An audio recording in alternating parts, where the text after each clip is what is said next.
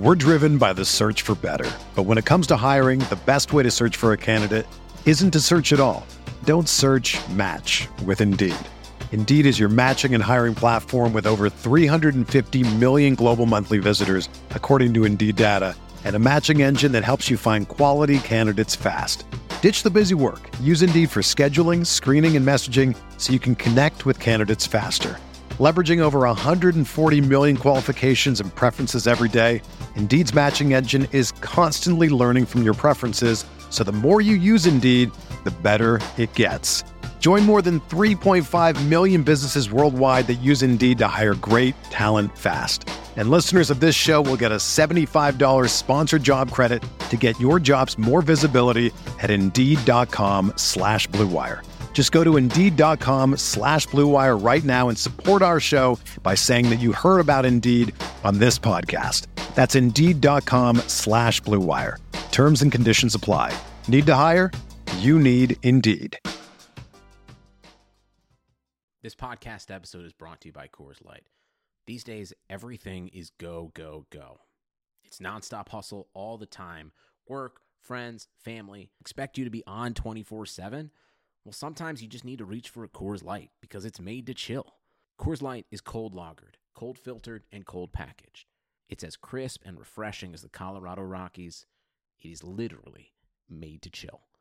Coors Light is the one I choose when I need to unwind. So when you want to hit reset, reach for the beer that's made to chill.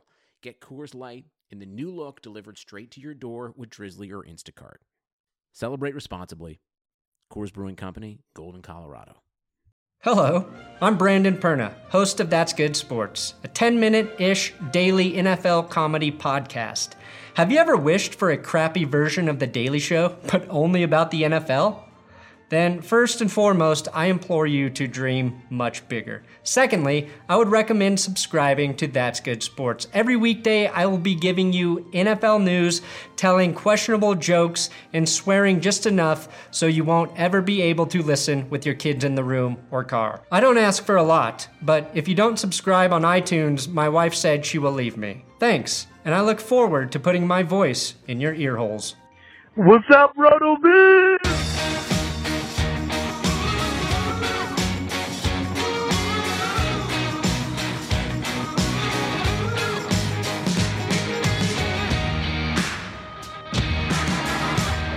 Hi, everyone. Welcome to RotoViz Radio, brought to you by FFB Cast and MyBookie. I'm Ryan Collinsworth, filling in for Dave this week, and I'm joined by Matthew Freedman, the editor in chief of Fantasy Labs, part of the Action Network. Funnily enough, I had the pleasure of working with Freedman at Action and Labs last season. Matt, have you been, man? Uh, I'm good. Uh, it's good to see you at, at RotoViz. You're doing some great content over there uh, as obviously the the rest of the staff is. Uh, so yeah, uh, it's good to be on the show with you. Absolutely, man. Let's go ahead and kick things off with our money play of the week, sponsored by FFB Cast.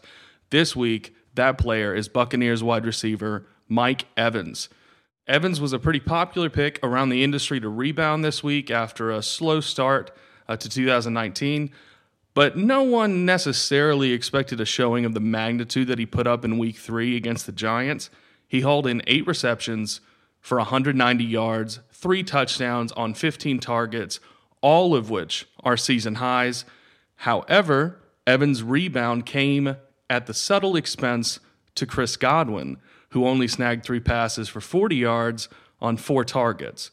So the question is, Matt, do you foresee Evans and Godwin trading fantasy outings like this the rest of the season? Or do you believe Tampa Bay and Bruce Arians will eventually develop a more consistent two headed monster like their division mates in Atlanta?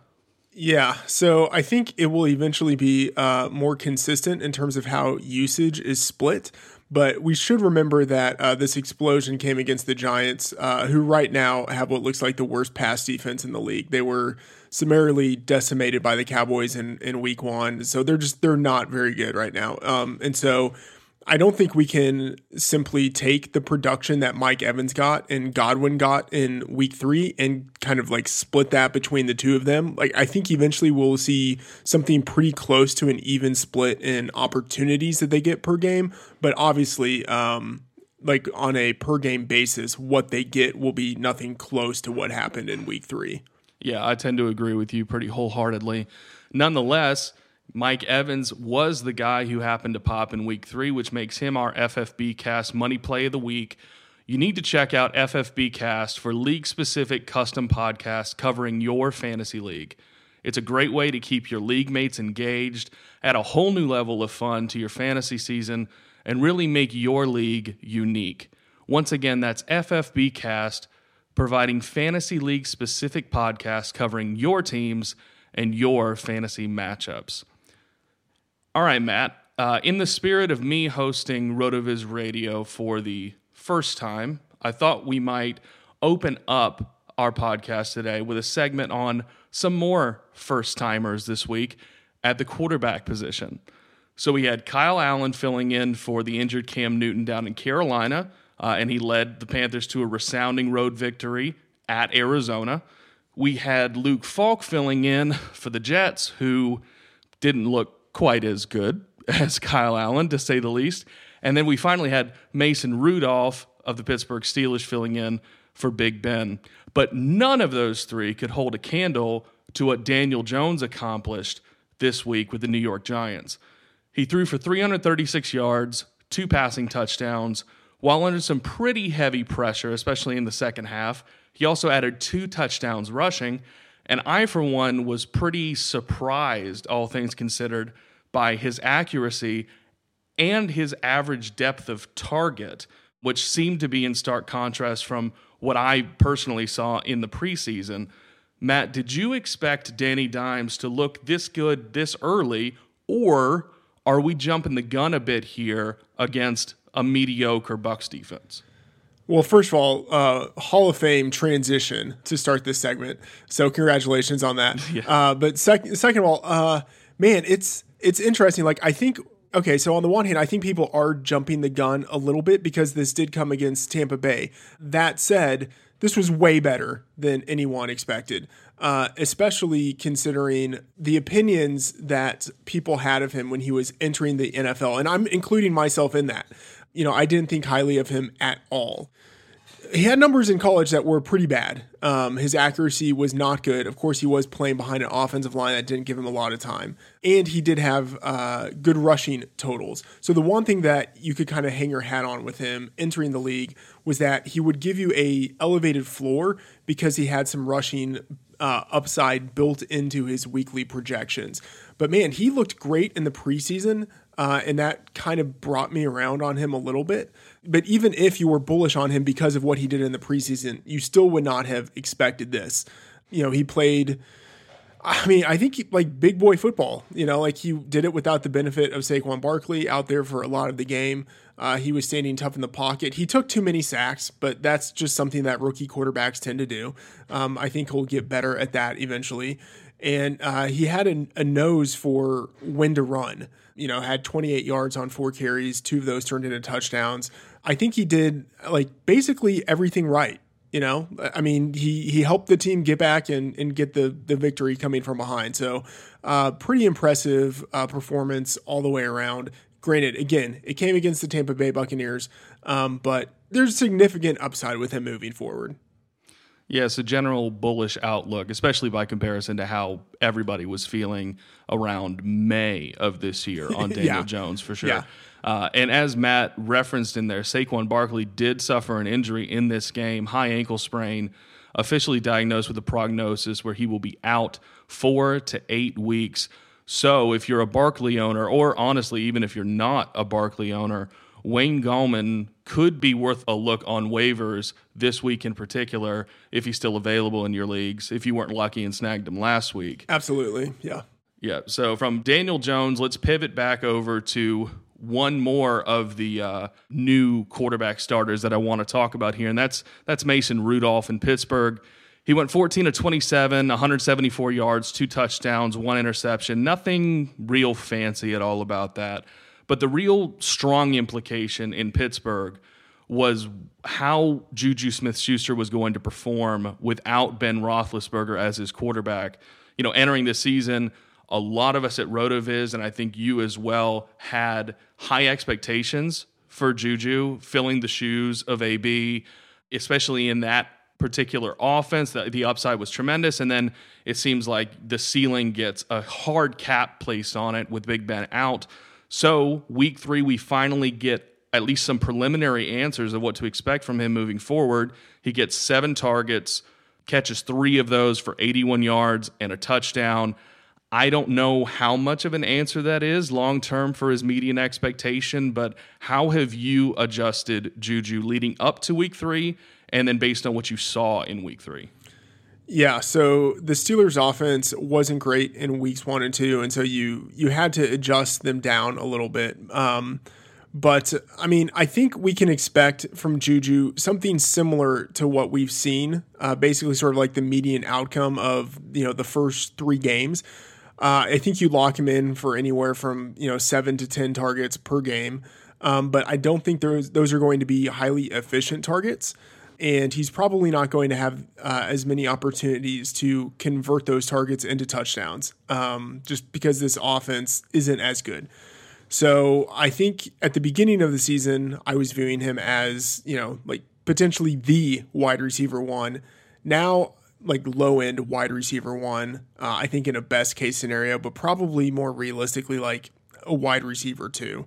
Um, so that's, it's not great. Um, and maybe I was too bullish on him it, like as my like Bayesian prior to begin with. Like that's that's something that's very possible, but I think he still has like 70 to 90 yards as something that is pretty realistic each game, but I think his ceiling is really capped in that he's not going to have those eruption games where he goes off for like 150 yards and two touchdowns. Like that that just isn't something that's nearly as realistic anymore. Yeah, I as somebody who has uh, quite a few shares of Juju across redraft leagues in particular this year, I've already tested the market waters, kind of evaluating how much value he still holds in the trade market.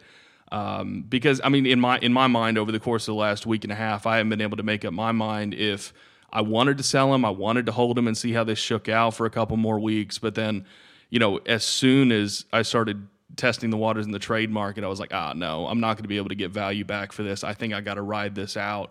Do you more or less feel the same way? Yeah, absolutely. Uh, 100% agree. I think it's going to be a situation where um, no one is going to to price him at what he's worth now. Everyone will be thinking of him in this like worst case scenario type of lens. So, yeah, you just have to ride him out and maybe if he gets hot, uh, you can trade him. But at that point, I still don't think it's really worth trading him. Uh, I, I think you just have to keep him. Yep, I tend to agree with you, Matt. All right, let's stick with pass catchers for the moment and head on over to Green Bay and Davante Adams. Adams, obviously the wide receiver one in PPR last season. And to be honest, he may, I mean, arguably, he was the most consistent fantasy producer at any position all season last year. He scored at least 16 fantasy points in every single game he played. Unfortunately, he already has two games this season with under 10 PPR points and has zero touchdowns through three games after scoring 13 last year.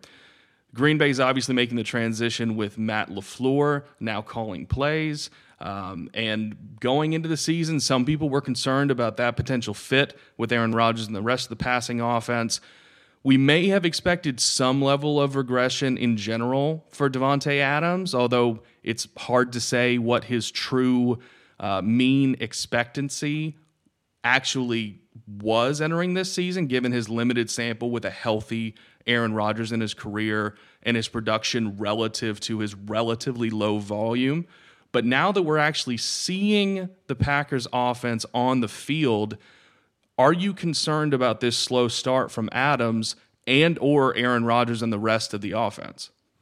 Yeah, uh, I absolutely am. I think it's a situation that's kind of similar to Juju's, um, just in terms of having to reevaluate him. I think you lower his ceiling.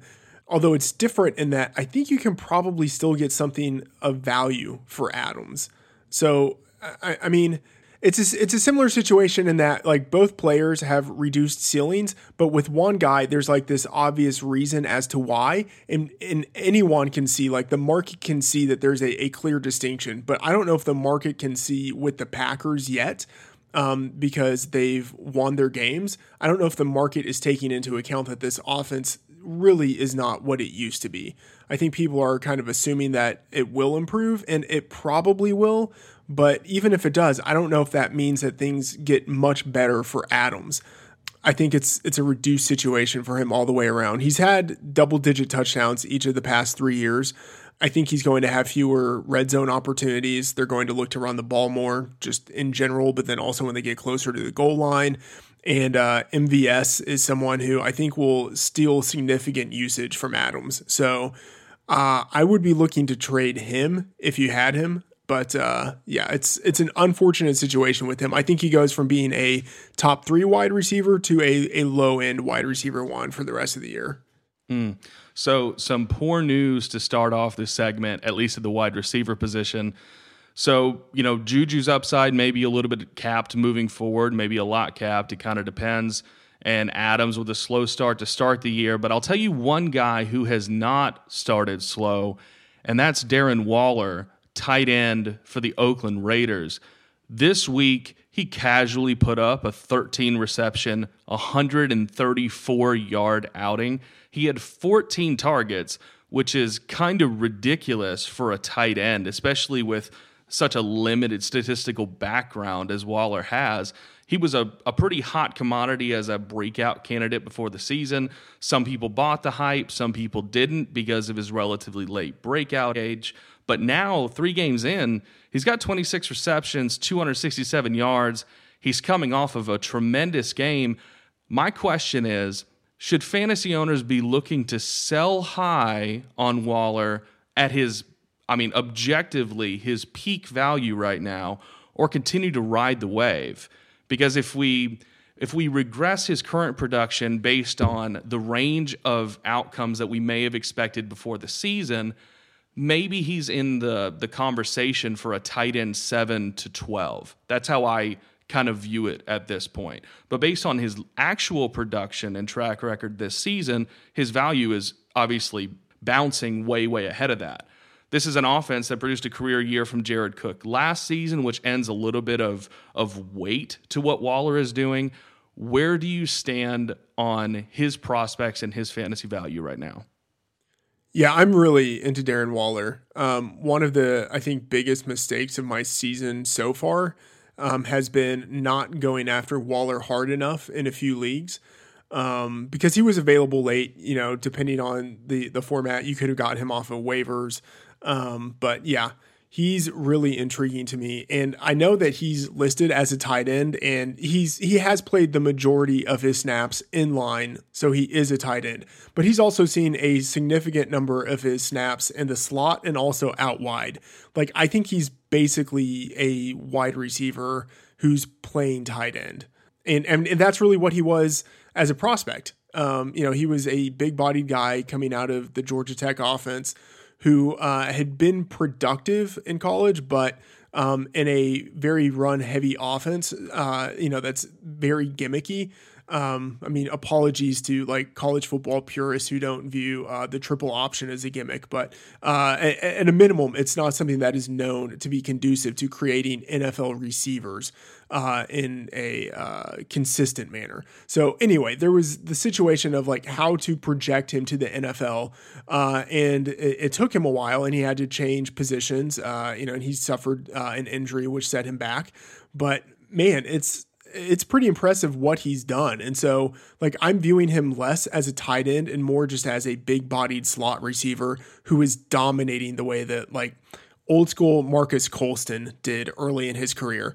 Uh, he's leading pretty easily the Raiders in targets, in receptions, in yards.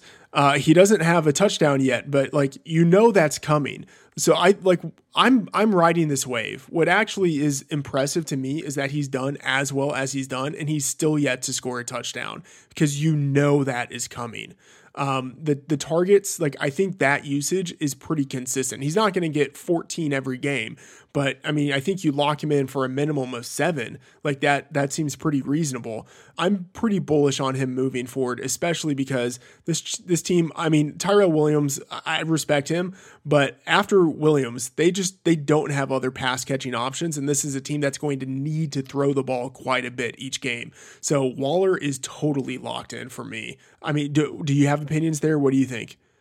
I mean, I I tend to agree. I'm a little more skittish on you know uh, pronouncing him as a steady tight end one contributor for the entire rest of the season just because I prefer to have offensive weapons in offenses that I feel are, um, what's the word, competent. Yeah, and and uh, not bad. Yeah, yeah, not bad. Um, it. I mean, it's kind of like you know Shawn Siegele says.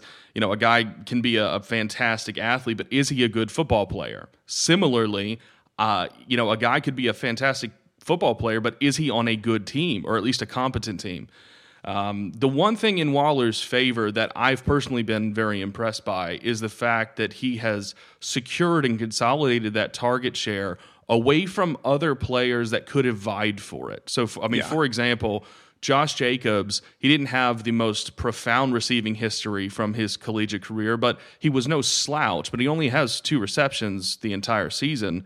Jalen Richard has a pretty solid history as a receiving back going into this year, as does DeAndre Washington, and neither of them have really factored into the passing game meaningfully because Waller's target share is just so ridiculous in that offense. So I can't exactly ignore that, you know? Yeah. There are maybe four or five tight ends I would easily take above Waller for the rest of the year. Like that might sound really aggressive, um, from the perspective of Waller. But obviously, I prefer the big three to Waller. I prefer Mark Andrews to Waller. Um, after that, like I might prefer Waller over anyone else. Mm. Like I, I mean, I, I, that's I'm sure that's aggressive, but um, I don't know. I kind of want to be ahead of the curve, and I think people are still a little bit skeptical of Waller, but um, I'm pretty on board with him. All right, let's uh, let's hang out in the AFC West for a little while here and move over to the Kansas City Chiefs. Mecole Hardman and Demarcus Robinson both put up starting fantasy performances again for the second straight week with Tyreek Hill out. Hardman caught an 83 yard catch and run touchdown, and Robinson added a touchdown of his own on 43 yards receiving. Through two weeks, this their combined stat line is completely audacious for two guys who were not projected to see any starting snaps at the beginning of the season. They have combined for 15 receptions, 373 yards, and five touchdowns in two weeks of action. Uh, it's just, it's mind boggling to me, and it underlies a really strong point that it's a good fantasy strategy to shackle yourself to any weapon that Patrick Mahomes is throwing to. Period. yeah. It, also, pretty remarkably, Hardman and Robinson have, have produced this way the last two weeks, even though Travis Kelce and Sammy Watkins' roles are pretty firmly entrenched. They are still getting theirs. Yeah. Uh, Eh, they're not drastically cutting into what we would have expected from Kelce or Watkins, which is maybe the most staggering part of this whole development. So the question is what happens when Tyreek Hill does return to the offense? Between Hardman and Robinson, do you prefer one over the other in terms of who is more likely to retain or hold on at least to his his fantasy value when Hill comes back to the offense? Or put differently, do you believe the Chiefs offense is dynamic enough to sustain a fourth pass catcher in fantasy, which was almost historically unprecedented? Yeah, so uh, I prefer Robinson of the two because I think he's going to continue to play uh, when Tyreek Hill returns. Um, Robinson has been a starter, but he was sort of like in the Chris Conley role of someone who's out there and you're just expecting him to take up space and run routes, but really not see action. Um, but with Tyreek Hill gone, that you know created a void where Robinson was able to get action, and Hardman as the I think direct Tyreek Hill replacement was also able to uh, get a pretty significant piece of the opportunity pie. So uh, both guys, as you mentioned, have produced, but I prefer Robinson moving forward because I think he has at a minimum the ability to play snaps when Hill returns, and I don't know if that's the case for Hardman, but whether he's actually able to. Um, maintain his role moving forward. Uh, and, and, I think it's the same question with Hardman. Uh, I I think Hill will return to something close to what he had before. Um, but I think because Robinson and Hardman have been so dynamic, they will have like a, a vestigial remnant of the production that they've had while he's gone. And so I think what that will look like is games where Robinson does nothing and then he has like 70 yards and a touchdown. And so that's that's fantasy viable from like a a per game perspective uh, and from like a peak perspective, but not viable in terms of like weekly consistency, if that makes sense. Yeah, no, that's that's almost exactly how I feel about it. Is that you know you can you can catch lightning in a bottle a couple different times this year. I think with potentially either of them, you prefer Robinson. I, I think your rationale for that is uh is pretty solid, but I'm not relying on them in any respect to be a viable flex play outside of just an, an upside dart throw in a given week. Yeah, I think that makes sense. All right. Um, finishing off the AFC West, let's head over to LA and the Chargers. I mean, you know, you and Dave discussed him last week, but Keenan Allen and his target share is continuing to impress. I mean, he's always been a high volume player, but he has t- ratcheted it up to the next level. 13 receptions, 183 yards, and two touchdowns in his best game of the season, and he was already crushing it this year. A season high 17 targets. For the season, he has yeah. 29 receptions, 404 yards, three touchdowns, and 42 targets. Matt, he's averaging 14 targets a game. He has more receptions than most players have targets, which is just unbelievable. Um, you know, like I have to quote unquote take the L on uh, Keenan Allen because I like I've just historically been down on him because I don't think he's a very efficient player. I think he's a very volume based guy. But when he's getting the volume and then he has those games where he actually is efficient, uh, everything just explodes for him. So uh, yeah, I, I mean I don't think we can assume he's going to see 14 targets per game moving forward. Um, that's super aggressive but I think he's locked in for like that nine to 12 target range, which is incredibly valuable. Um, so, I, I mean, you if you have him, you're obviously starting him. Um, I think he's very intriguing for cash games uh, in DFS. And in terms of like player props, I think you basically are pounding the over on his reception total. And, and I, I, say this as someone who tends not to bet on the over. Uh, the unders tend to be the sharp side, but I, I think the overs come into play when there are players who have uh, changing situations that the the books maybe haven't taken into account yet. So like rookies, for instance, uh, some of their overs tend to be good, and I think Keenan Allen is in a situation like this where he just has uh, this massive surge in volume, and I think the books probably aren't adjusting for it enough at this point. So uh, until like Allen proves otherwise that he's uh, not going to be getting double digit targets per game, I think I'm looking to bet the over on his reception total each week. Yeah, Matt, you uh, you teed me up for that one because MyBookie is the place to bet on football every weekend. They have the best bonuses and prop bets, like the one that Freedman just advised, in the business live in game betting on every NFL game, rewarding player perks, fantasy over unders, and they're even matching deposits up to $1,000 when you use the program code RotoViz. Where you bet is just as important as the teams you bet on.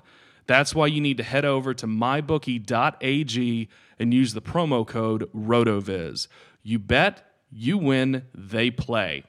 A few of us on this show use Harry's razors if you visit their website, you can check out all the different shave sets and face care products they have available. Join the 10 million who have tried Harry's. Claim your special offer by going to harrys.com backslash blue wire. Why try Harry's? Harry's founders were two regular guys tired of getting ripped off and paying for overpriced razors. Harry's makes quality, durable blades at a fair price at just $2 per blade. And if you don't love your shave, let them know and they'll give you a full refund. This summer, refresh your wallet and your face with a Harry's trial set. It comes with a weighted ergonomic handle for an easy grip, five blade razor with a lubricating strip and trimmer blade for a close shave, rich lathering shave gel that will leave you smelling great and a travel blade cover to keep your razor dry and easy on the go. Listeners of this show can redeem their trial set at harrys.com backslash blue wire. Make sure you go to harrys.com backslash blue wire to redeem your offer and let them know I sent you to help support the show. All right, Matt, let's dive right back in and we'll start with your hometown team, the Dallas Cowboys. Kellen Moore's new offensive system has been really interesting to kind of break down early on this season. And it seems to have worked wonders with Dak Prescott in the passing game, albeit against relatively weak opposing defenses to start the year. But this is the NFL. Anytime you start 3 and 0, I think you'll take it. This last week, both Ezekiel Elliott and Tony Pollard rushed for over 100 yards. Both of them saw over 15 opportunities each, so the volume and production is clearly there in the Dallas backfield. But there's been a, an interesting development, I would say, schematically in the offense, where through three weeks, Zeke only has seven total targets. I mean, last season, for context, he had 95 through 15 games. At his current pace, he's only on track for 35 this season. That is a massive drop off. And in PPR formats in particular, that could play a major role if it stays this way for the rest of the season. When you look at the rest of the backfield, Pollard included, who has a phenomenal receiving profile from college, the targets simply aren't going to the backs at this point. Do you think that's kind of a, a variance issue or a matchup issue early on, or that's more systematic given how much 11 and 10 personnel Kellen Moore is running? Yeah, this is a great question, and uh, I think important to think about. So let's think about the situation last year with Zeke. Um, for the first half of the season, uh, first seven games, they didn't have Amari Cooper. Uh, they really didn't have an established number one receiver, so Zeke was getting a lot of the work there. Uh, and then also Jason Witten was gone. When Cooper came, the offense improved, um, but they were still playing in a lot of close games. They were winning them, but they were still playing in close games. Uh, and so there was still the opportunity for Zeke to accumulate a lot of targets in those games.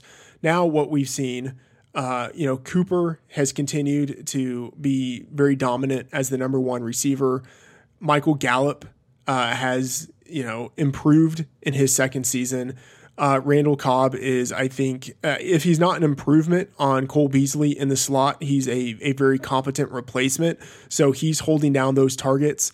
And then you have Tony Pollard as someone who could steal targets that otherwise would have gone to Zeke. And then the biggest thing is that they've been playing from ahead for a lot of their, their games. Uh, and so they haven't needed to pass the ball to Zeke.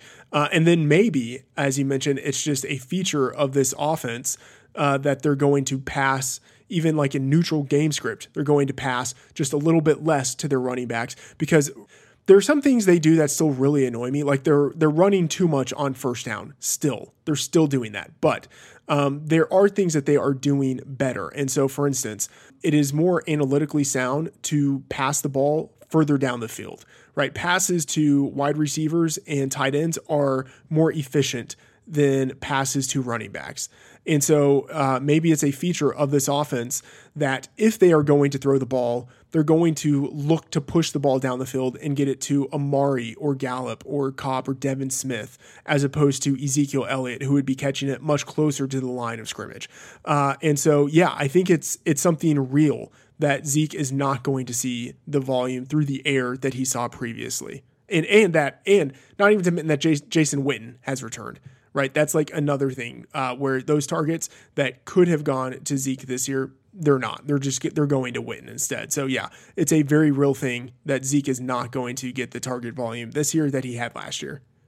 Yeah, I mean, I mean, you made a lot of good points that all supported that general position right there, but dating back to last season, it's totally possible that his target volume from last year was inflated due to game script and relatively low um, low competition for those touches, all things considered, uh, yeah. especially compared to what the roster looks like right now. On top of the fact that, as you noted, the scheme may be limiting him.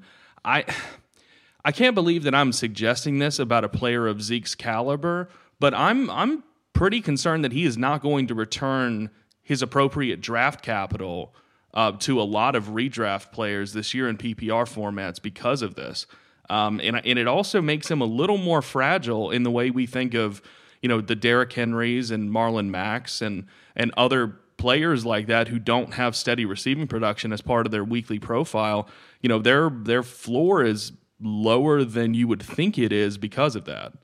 Yeah, I mean the one thing I would say is I I kind of disagree a little bit on that point and it's it's not I think the thing with Zeke is that he doesn't have as high of a ceiling but he still has a really high floor. Mm. And if you drafted him, you know, with a, a top 5 pick this year, I think that's what you're hoping for. Obviously, you want the ceiling games too, but at a minimum, you want the security that he gives.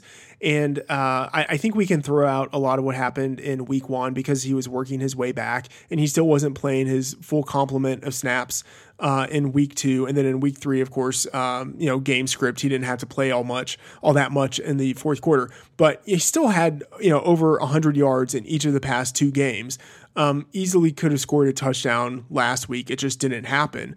But um, I think he's he has the highest opportunity floor I think out of any player in the league, um, and that includes I think even like. Well, yeah, I think that even still includes uh, like Christian McCaffrey and Alvin Kamara. Like I think Zeke is is right there with them in terms of the number of touches per game he's going to get. So I think he will disappoint in that he's not going to provide the ceiling games, but I think he's still provides value uh, with the draft pick that you invested because he has a really high floor. Yeah, that's fair. I mean, his his sheer opportunity and the fact that ever since he even entered the league, he's been efficient with his touches, especially by comparison to his peers. I think those two factors, you're right, maybe more than enough to compensate for a potentially depressed receiving workload this year. So, from one public team in the Cowboys to another public team in the Patriots, and from a workhorse in Zeke to a backfield mess, all things considered, up in New England. All right, here we go. Um, there's there's a quite a bit to unpack here. I don't want to spend too much time on New England, but here goes, man. Okay, so for Week Three, James White did not play. He and his wife were expecting the birth of their child, and so he was held out of the game for obvious reason. Sony Michel uh, I don't know. I don't know another way of saying it. He performed horribly again. He rushed nine times for 11 yards. He did have a touchdown, but that's really the only positive thing about uh, his stat line from Week Three, and it's particularly concerning to me because the Patriots were a huge home favorite. I mean, an RB one as a huge home favorite against a hapless team like the Jets when the defense is playing that good, and you give me 11 yards. I don't have any shares in Michel, but if I was an owner, I'd be pretty irritated with that. So the absence of, of James White plus Sony Michel's underperformance led to yet another week with Rex Burkhead popping up on my timeline. Uh, and I'm just like, I can't believe I'm still seeing this guy. Like after last year and how he kind of, you know, ducked his head back down in the gopher hole, so to speak. I'm I'm somewhat surprised by his PPR production through three weeks and how consistently he's being used. I didn't expect to be asking you this at this point in the season, but is Burkhead legit in this offense? Uh, yeah. I mean, amazingly, I think he is. Um, but it's just it's a tough situation where anyone that the Patriots decide they're going to give the ball to is legit, and you just kind of have to hope that you're on the right running back. Um, but I think Burkhead has has proven, uh, you know, in his his three years in New England, even if he's not consistent, um, he is. Uh, this might sound counterintuitive. Even if he's not consistent, he's like reliable when they use him. Um, like he doesn't make mistakes, and he is versatile.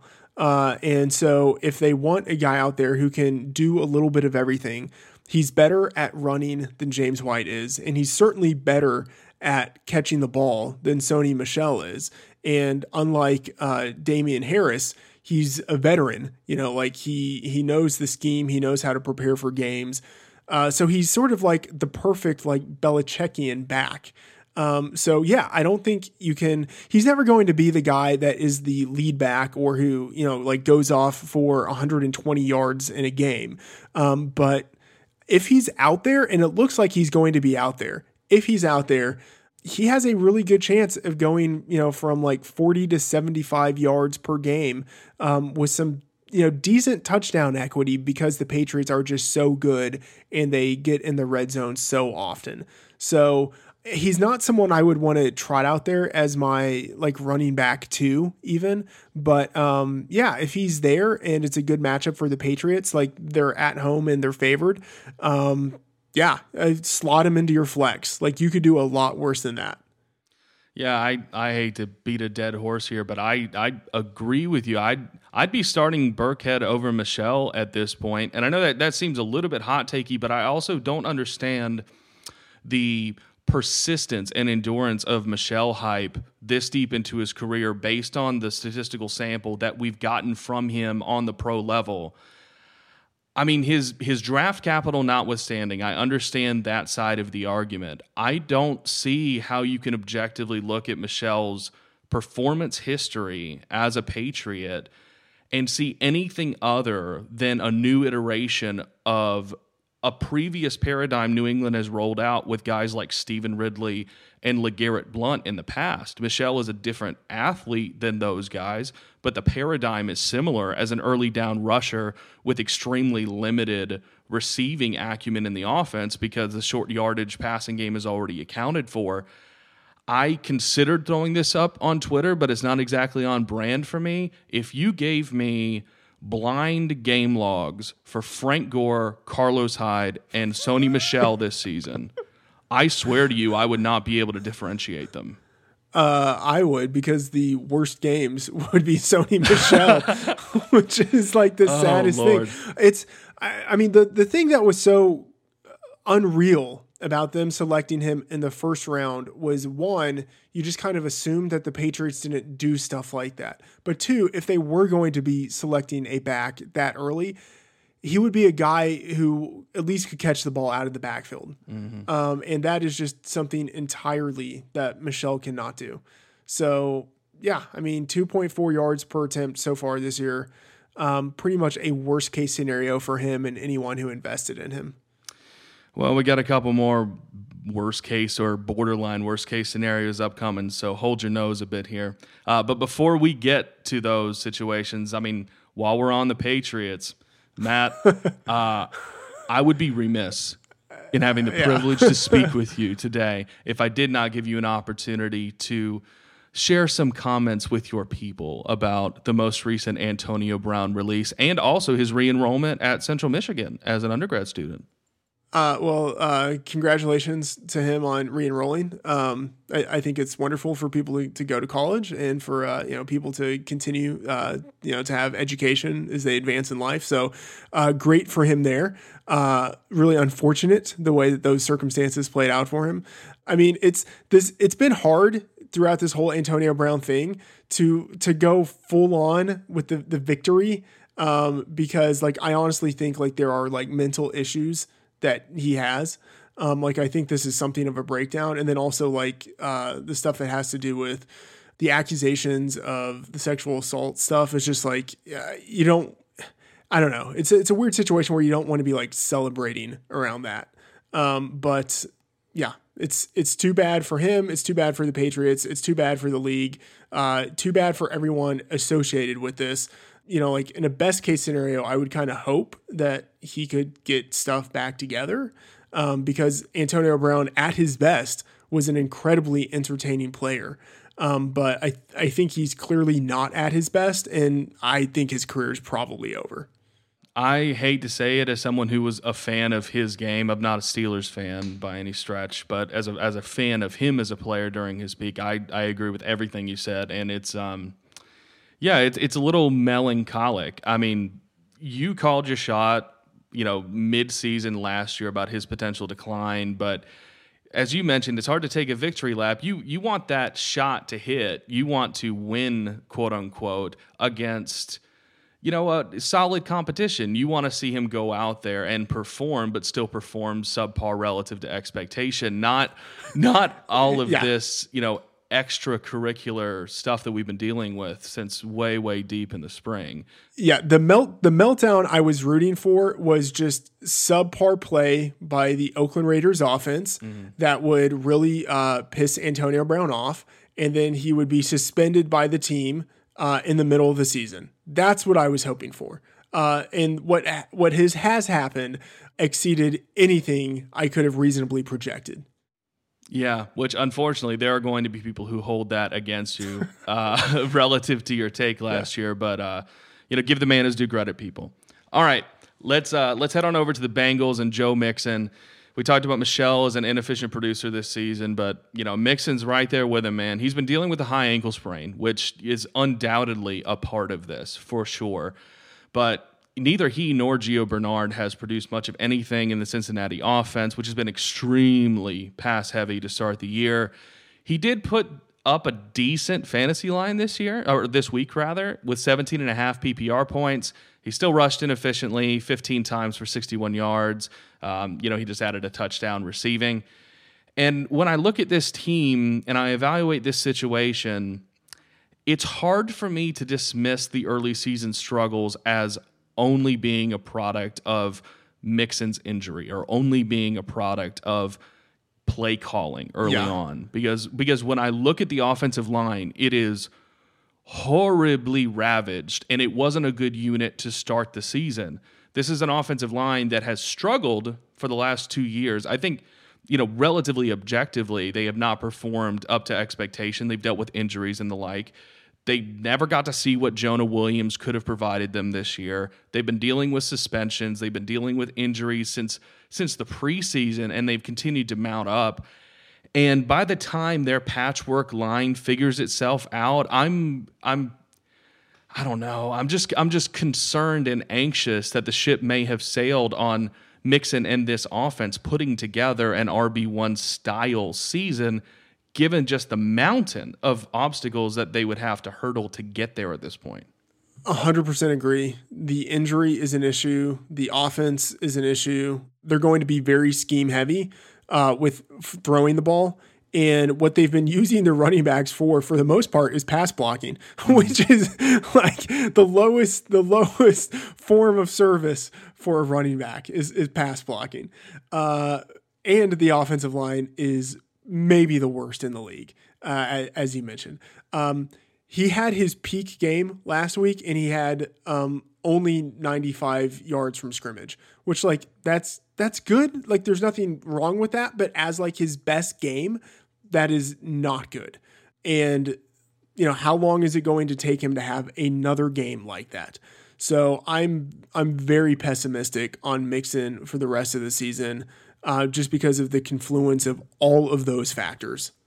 Yeah, I'm in agreement. I I think if it's pos- if you're in a in a redraft league and you're a Mixon owner and it's possible to sell high on him at this point, just on the strength of his 17 and a half PPR performance in week three, I would do it because unlike other backs on this list with question marks, I don't see a clear path for him to return value for the rest of the season.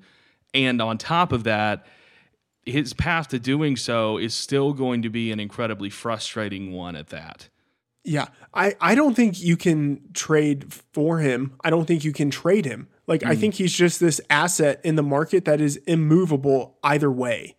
Um, because I think if you wanted to trade for him, um, you probably wouldn't be offering enough to make the person who has him want to trade him because they invested so much in him. And if you want to trade him, uh, it's like a similar situation. Like no one's going to want to pay what you think he's worth. Um, so I, I think if you have him, you're stuck with him. Like, what would you trade for him? Oh goodness me! Why have you asked me this question? What would I? I mean, I, I, mean, I'm just trying to think of what I yeah. would trade for him, and I like I don't know. Like, okay, let let's link this back to Burkhead. Would you trade Burkhead for for Joe Mixon? Yeah, I would. I would because I mean, on on some level, I just as a matter of principle or philosophy, I want to I want to bet on the more athletically gifted player. But gosh, I mean, they're in almost polar opposite realms of the universe at this point um, in the fantasy football realm and their overall team situation. It's incredibly difficult. I mean, to be fair, in to Mixon, um, the argument against Mixon you could easily make against guys like James Conner, perhaps to a lesser degree, but with similar numbers, all things considered, and also the guy we're about to talk about, on Johnson. Yeah, yeah. All right. Well, yeah. Let's get to Johnson.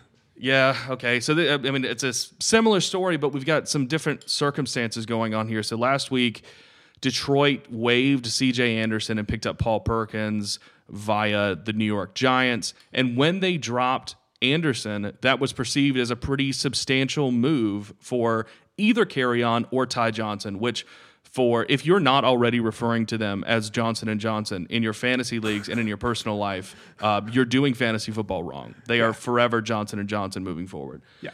So what we what we weren't positive about was whether Anderson's waiver from the team would result in Kerryon finally absorbing a workhorse role, or Ty Johnson ascending into a meaningful, you know, complementary piece after seeing his production improve for two straight weeks. What actually happened is that Ty Johnson saw six opportunities this week and Kerryon saw 21. So the workhorse narrative seems to have won out at least slightly in week three.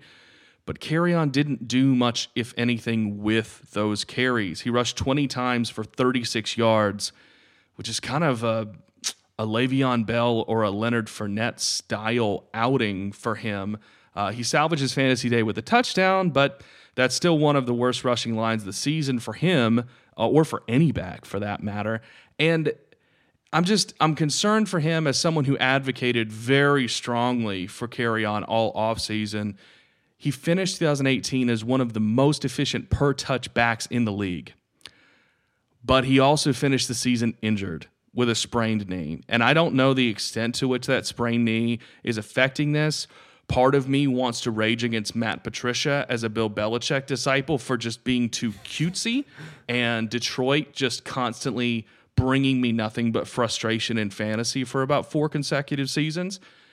I don't have clear answers here, and I'm hoping you can talk me off the ledge. So uh, I don't think I I'm going to add anything that really makes you feel better about Kerryon. Um, so the efficiency last year on a per touch basis, a lot of it was fueled in two different ways. So one, uh, because of his role as a pass catcher, and he's he's a very good receiver. Uh, for his career, he has an 82.2% catch rate, so he's good at turning targets into receptions, and then he's pretty good at turning receptions into yards. Um, so that is good, and you do want guys who contribute through the passing game. Um, the second way in which he's fueled his efficiency is by um, kind of explosive games uh, running the ball. Um, so if you look at his career log, he has six games where he's averaged over five yards per attempt. But then he's had these uh, like valley games, right? Those are his peak games. He's he's had valley games also.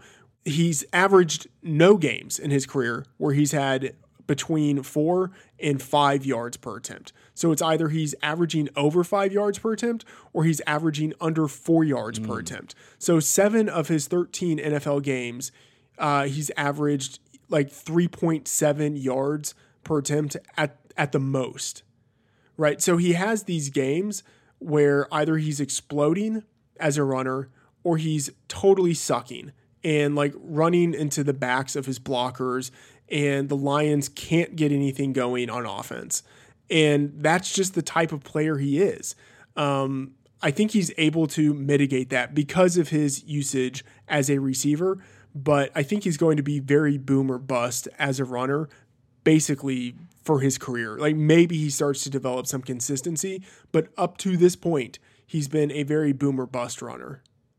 Yeah, that's uh, that's actually really really good info there. You know, diving through the game logs to pull that out, Matt, because I mean, as you pointed out, when you have a solid you know receiving track record, if if you can rely on say three to four receptions a week in PPR leagues, which I think is actually pretty accurate for him last season as a rookie. Yeah you might not feel in your fantasy box score on a week to week that he had these crazy inefficient rushing days or or what have you, especially when he does add a, a touchdown on top of that. So his fantasy production last season w- was probably more consistent than his actual on field efficiency was. So this year, it may be less of a concern about Kerryon as a football player and more of a reality of like judging him with a different lens with higher expectation and more draft capital rather than using a flyer on him that last year and kind of taking what you can get. Yeah. So I think that's true. And then also the the bigger thing is that last year he was getting targets. He was getting 3.9 targets per game, uh, and this year he's getting only two targets per game. So what was boosting his efficiency last year, the the pass catching workload, that hasn't been present in the same way this year. And so I think that's why people are feeling his inefficiency as a runner a little bit more. Well, Matt, that segues perfectly into the final player that I want to discuss in this podcast, and that's Todd Gurley. Oh, Lord. So, low reception volume. Gurley um, has been one of the more consistent receiving backs for honestly the last three years. It's been a steady improvement over that time, but he has been a dynamic receiver of the football, and LA has schemed him open through a series of uh, really a, a, great variety of different uh, screenplays over the course of the last two to three years.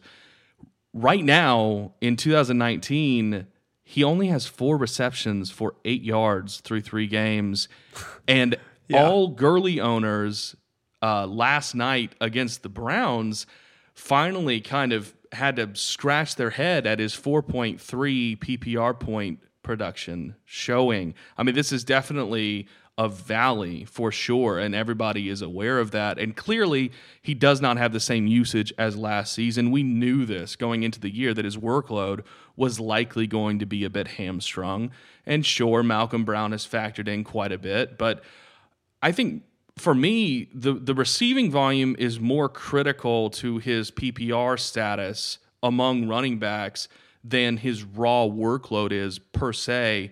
And my bigger problem with Gurley's situation right now is when I look at the Rams offense, especially in the first half last night, it doesn't clearly resemble the offense that I watched last year.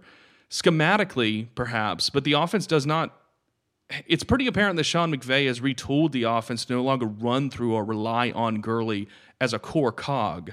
They are using their wide receivers in the rushing game as much, if not more, than they ever have before.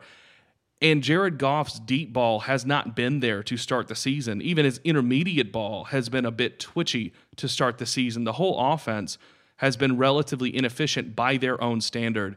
Do you have any thoughts on Gurley or the Rams offense early so far? Yeah. So uh, a few things. Yeah, the Rams offense hasn't been as good as it was previously, and I think that is actually the the biggest um, th- in terms of the running game. That's the biggest thing that's impacting Gurley. So if the Rams offense were a little bit better, uh, he would have more opportunities to score touchdowns. Uh, and so the big things going against him just in an overarching way, he's not scoring as many touchdowns and he's not getting the receiving workload. If he were at least getting the rushing touchdowns, that would mitigate what's happened with him as a runner. And I would say, like this year as a runner, he looks basically like if you if you put his game log up next to games that he's had over the past two seasons, everything looks normal uh, just in terms of like the the number of carries he's getting. Like he had some games last year where he had you know like 40 rushing yards. Like that's like that happens sometimes. He was always able to save those days by scoring a touchdown and getting like eight targets.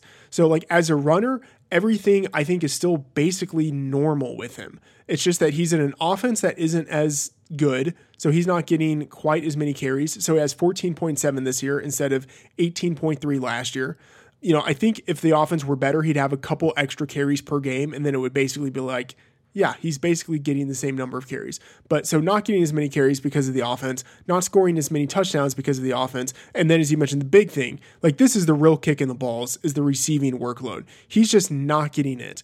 And whatever it is, like they're not using him as well as a receiver when they bother to throw the ball to him. And maybe that's on him, but I think that's on the plays that they've run for him.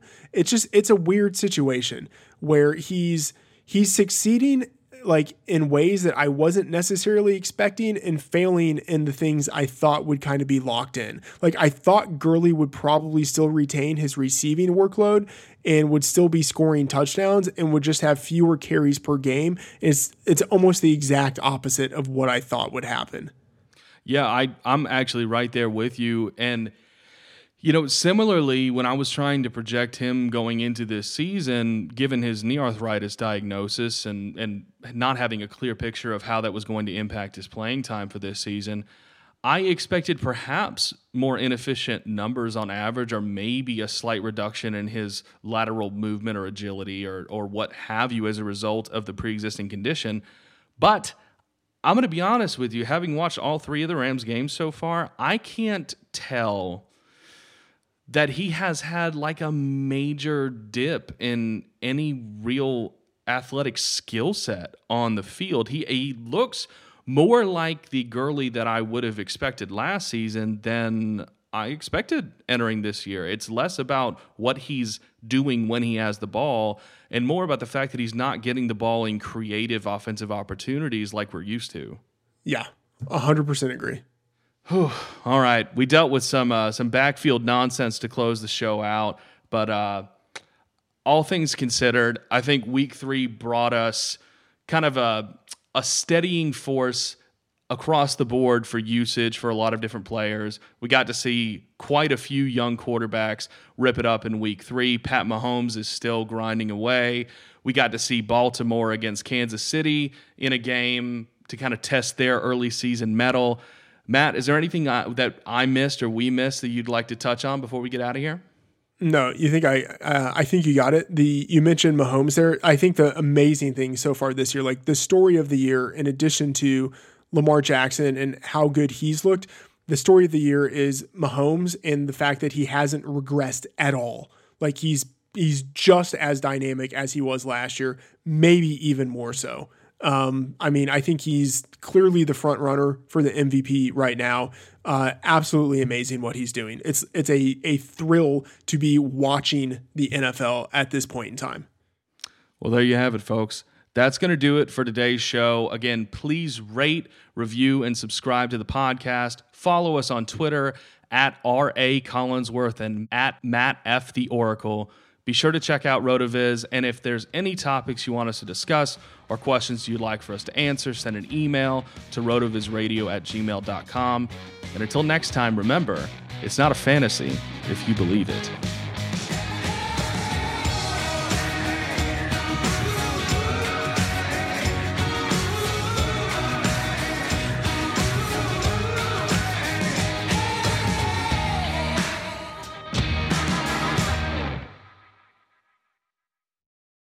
Sugar Ray Leonard, Roberto Duran, Marvelous Marvin Hagler, and Thomas Hearns.